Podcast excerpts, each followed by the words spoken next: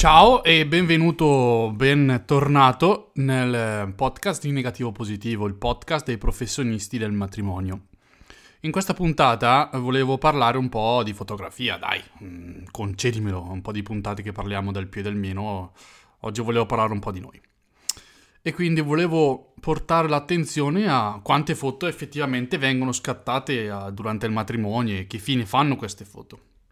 Non sto parlando delle foto solamente scattate dal fotografo, ma anche tutte quelle degli invitati. Una delle migliori applicazioni per condivisione di foto durante il matrimonio che ho testato, provato e visto che funziona durante il matrimonio appunto è quella eh, Wedshot, che è un'applicazione eh, fornita da matrimonio.com, il portale eh, numero uno per tutto quanto riguarda il matrimonio e tale applicazione permette di creare un mini sito e una galleria fotografica attraverso cui, tramite un'applicazione, tutti gli invitati possono caricare le proprie foto e condividerle, una sorta di album condiviso. Agli sposi verrà dato e saranno in grado di vedere tutte le foto ecco, che scattano durante il matrimonio degli invitati. Essendo all'interno del matrimonio, vedendo gli sposi prima, dopo, il problema principale, anche magari, non so, c'è chi scatta la foto, però poi si dimentica di inviarla, non c'è voglia di, di inviare agli sposi, oppure eh, qualsiasi altra scusante trova. E quindi questa applicazione permette una facile condivisione e anche molto facile da usare. Lo svantaggio è che gli invitati si occupano di fare le foto piuttosto che godere del, del tempo del matrimonio, condividere con gli sposi quel giorno, mh, mm, parlare del più e del meno, divertirsi. Qui faccio una breve, una breve parentesi sulla tecnologia e sul mondo sociale in cui ecosociale, tecnosociale in cui viviamo. Perché mm, mi sono accorto che, e come probabilmente anche tu, la vita di tutti i giorni siamo portate talmente a fare quelle cose che non ci, chied- non ci poniamo mai ecco, delle domande. Quello che ho visto in questi anni è che si è talmente presi eh, a condividere un qualcosa, un momento, che proprio si perde anche quel momento, perché se uno è, in, è intento a fotografarlo, è intento a filmarlo, il più delle volte è estraneo. Lo provo io quando eh, magari fotografo certi tipi di eh, eventi, certe situazioni. Sono talmente concentrato a fare la foto giusta, a prendere tutto il contesto, a occuparmi eh, dei tempi di scatto piuttosto che eh, dell'inquadratura, che giustamente non, non, riesco a godermi il momento. Eh, perché è difficile, perché sono concentrato nel, nel riuscire a fare il mio lavoro, riuscire a fare in quella foto. Mentre il più delle volte vedo gente che per quasi paura di non riuscire a, a, filmarlo, a fotografarlo, perché è la cosa più importante che possa esserci, eh, non, non, riesci a entrare in sintonia eh, con l'evento stesso, col momento stesso.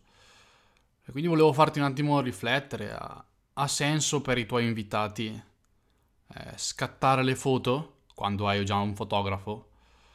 Certo è che non si può eh, negare a una persona di fare un qualcosa però è vero che anche ultimamente, soprattutto l'ho visti in Australia dove sono stato l'anno scorso, ho assistito a dei matrimoni in cui era richiesto, come regola principale, di non portare il cellulare. Perché fondamentalmente ci si affida a un professionista che fa le foto, il fotografo. Mentre gli invitati si possono godere il matrimonio, si possono godere l'evento, senza per forza essere presi da avere una macchina in mano piuttosto che un filmato. Mm, è quasi un lavoro doppio, no? se ci sono i professionisti, dico, o se c'è qualcuno incaricato. Vorrei in una puntata dirti quanto è difficile fotografare il matrimonio, ma non perché lo fotografo io. E comunque l'avrai capito un po' dalle scorse puntate te la lascio come punto di domanda, come punto di riflessione. Ti farebbe più piacere che gli invitati. Si godessero il matrimonio, si godessero il momento di festa, tu potessi godere con loro più il tempo, che fondamentalmente è quella giornata lì. Poche ore, pochi minuti con ciascuno. E lasciare a qualcun altro il compito di ritrarre la giornata, qualcuno di fidato, perché giustamente eh, se quel qualcuno poi non ha quelle foto, allora gli invitati eh, si potrebbero incavolare ok, però mi hai detto di non fare le foto, di non portare perché ci affidavamo alle foto di un professionista e se poi quel professionista invece o chi è detto non ce le ha, quello è un gran problema. Questo è un altro discorso. Matrimonio in cui, in cui si invita gli invitati a lasciare, se non a casa, almeno in tasca, in, in, in modalità silenziosa, il cellulare o la macchina fotografica e divertirsi, tornare a, a fare quello che si faceva ai matrimoni un po' di anni fa, qualche scherzo, mangiare, condividere, perché si è perso un po' mm, in questo contesto della digitalizzazione, dei social network esasperati. Boh, io la vedo un po' così, l'ho vista un po' così e ti volevo far riflettere su questo punto. Non ti obbligo a fare, a fare quello che penso. Altro aspetto mm, invece cosa farne delle foto che ricevi tutti i giorni piuttosto che quelle del matrimonio. Parlavamo prima di questa applicazione Wedshot, che ti consiglio comunque di andare a vedere, in cui mm, tutti gli invitati caricano le proprie foto scattate durante il momento della giornata del matrimonio e vanno su questo archivio digitale in cloud. Oddio, che parolona il cloud. Che cos'è? Praticamente è come se fosse lo spazio di memoria, invece che sul tuo computer, essere in un computer dell'azienda che gestisce quell'applicazione. Sostanzialmente tu accedendo a, a questo cloud, che come detto non è intanto che la memoria interna o detto anche hard disk di un server, quindi un, un semplificando molto, vai a leggere, accedendo all'applicazione, a questi dati. Però i dati risiedono quindi i file risiedono su quel computer lì, che per Wedshot, facendo il paragone, è certificato. Mm, l'azienda basa anche eh, la sua visibilità sulla eh, affidabilità, quindi non si può permettere che quei file spariscano. E quindi quando tu um, vai a vedere le foto caricate su Wedshot, accedi alle foto caricate sui loro server puoi scaricarle internamente sul tuo computer o sul tuo cellulare. E quindi il passaggio si fa, eh, ok, una volta che ho scaricato le foto sul cellulare, come faccio a non perderle?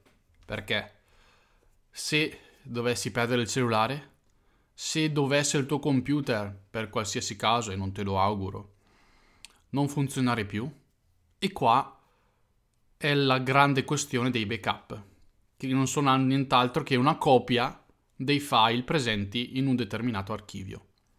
Ti consiglio proprio, eh, se non hai, non hai ancora un, un, hard disk da backup, ormai si trovano online su Amazon a 50-60 euro, ci puoi caricare 500 giga piuttosto che un tera, di fo- un tera di file, quindi tantissime foto, così che negli anni successivi, fra 10-20 anni, sarai ancora in grado di poter visualizzare con i tuoi figli, con i tuoi nipoti, con chi sarà, però non le perdi, perché il problema principale, eh, uno dei problemi del digitale è proprio quello di non sapere poi che come visualizzare quelle foto, dove vengono tenute, dove vengono archiviate. Perché se uno perde, come detto, il cellulare, le foto vanno perse. E quindi vanno perso tutto lo sforzo che poi ci hai messo nel, nel farle. Le mamme sono venuti da me dicendomi, oddio, ho perso tutte le foto di mio figlio, l'avevo sul cellulare, l'ho perso. Allora a chi gli chiedo, ok, ma magari hai un backup sul tuo computer, eh, hai una copia? E purtroppo perché non si sa, non si è fatto troppa prevenzione e istruzione su quanto sia importante fare una copia delle tue foto di tutte le tue foto, sia che ce l'hai sul computer, che ce l'hai sull'iPad, che ce l'hai su un altro device, fai una copia, altrimenti potresti perderle. E in quel caso della mamma non c'è stato altro verso, sono state perse. Mm, non sarà più in grado di farle vedere a qualcuno.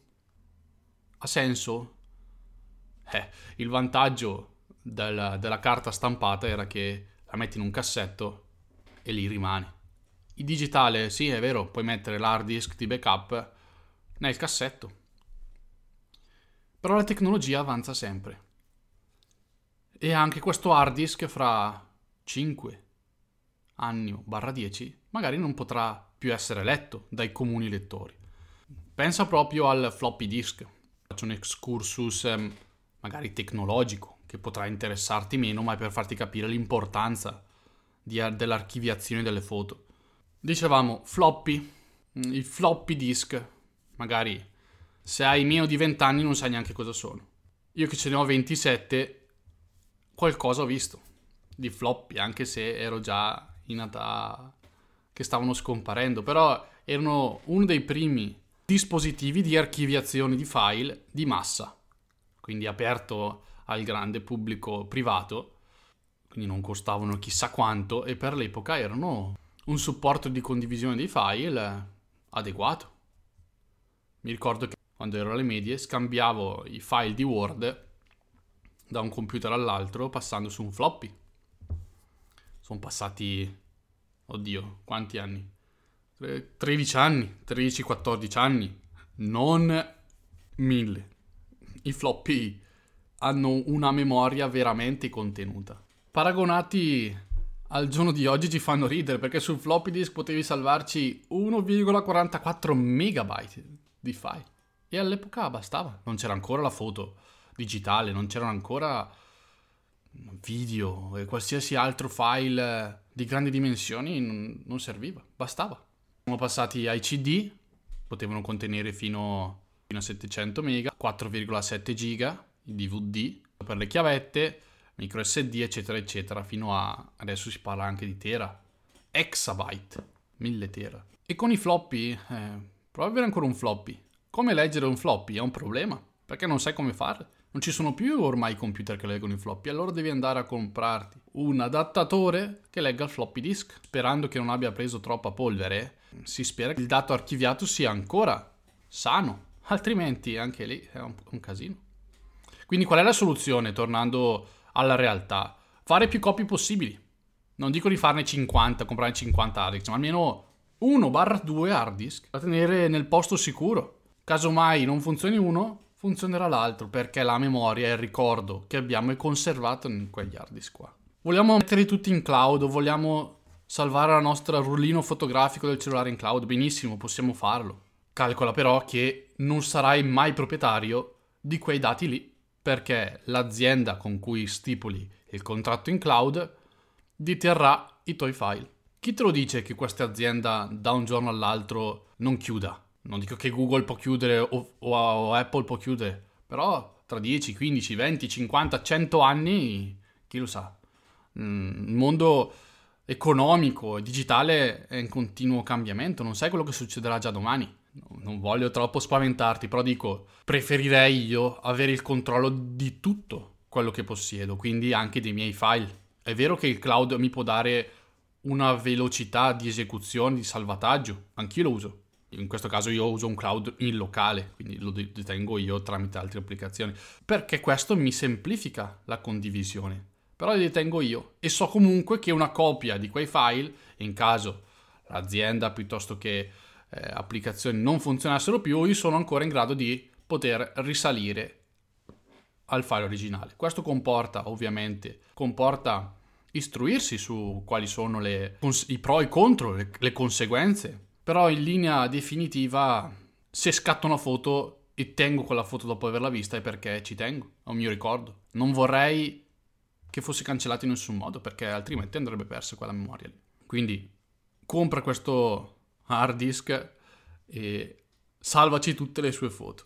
In questa puntata molto tecnica non volevo spaventarti sicuramente, volevo metterti in guardia, perché molte mamme, molti genitori sono venuti da me disperati, avendo perso foto del figlio, foto del loro matrimonio che gli ero stato consegnato da altri. Nella prossima puntata vediamo quali sono gli aspetti da considerare anche in un fotografo quali sono le garanzie che ti può dare, qual è il vincolo legale di per quanti anni deve tenere archiviato i file di un servizio fotografico.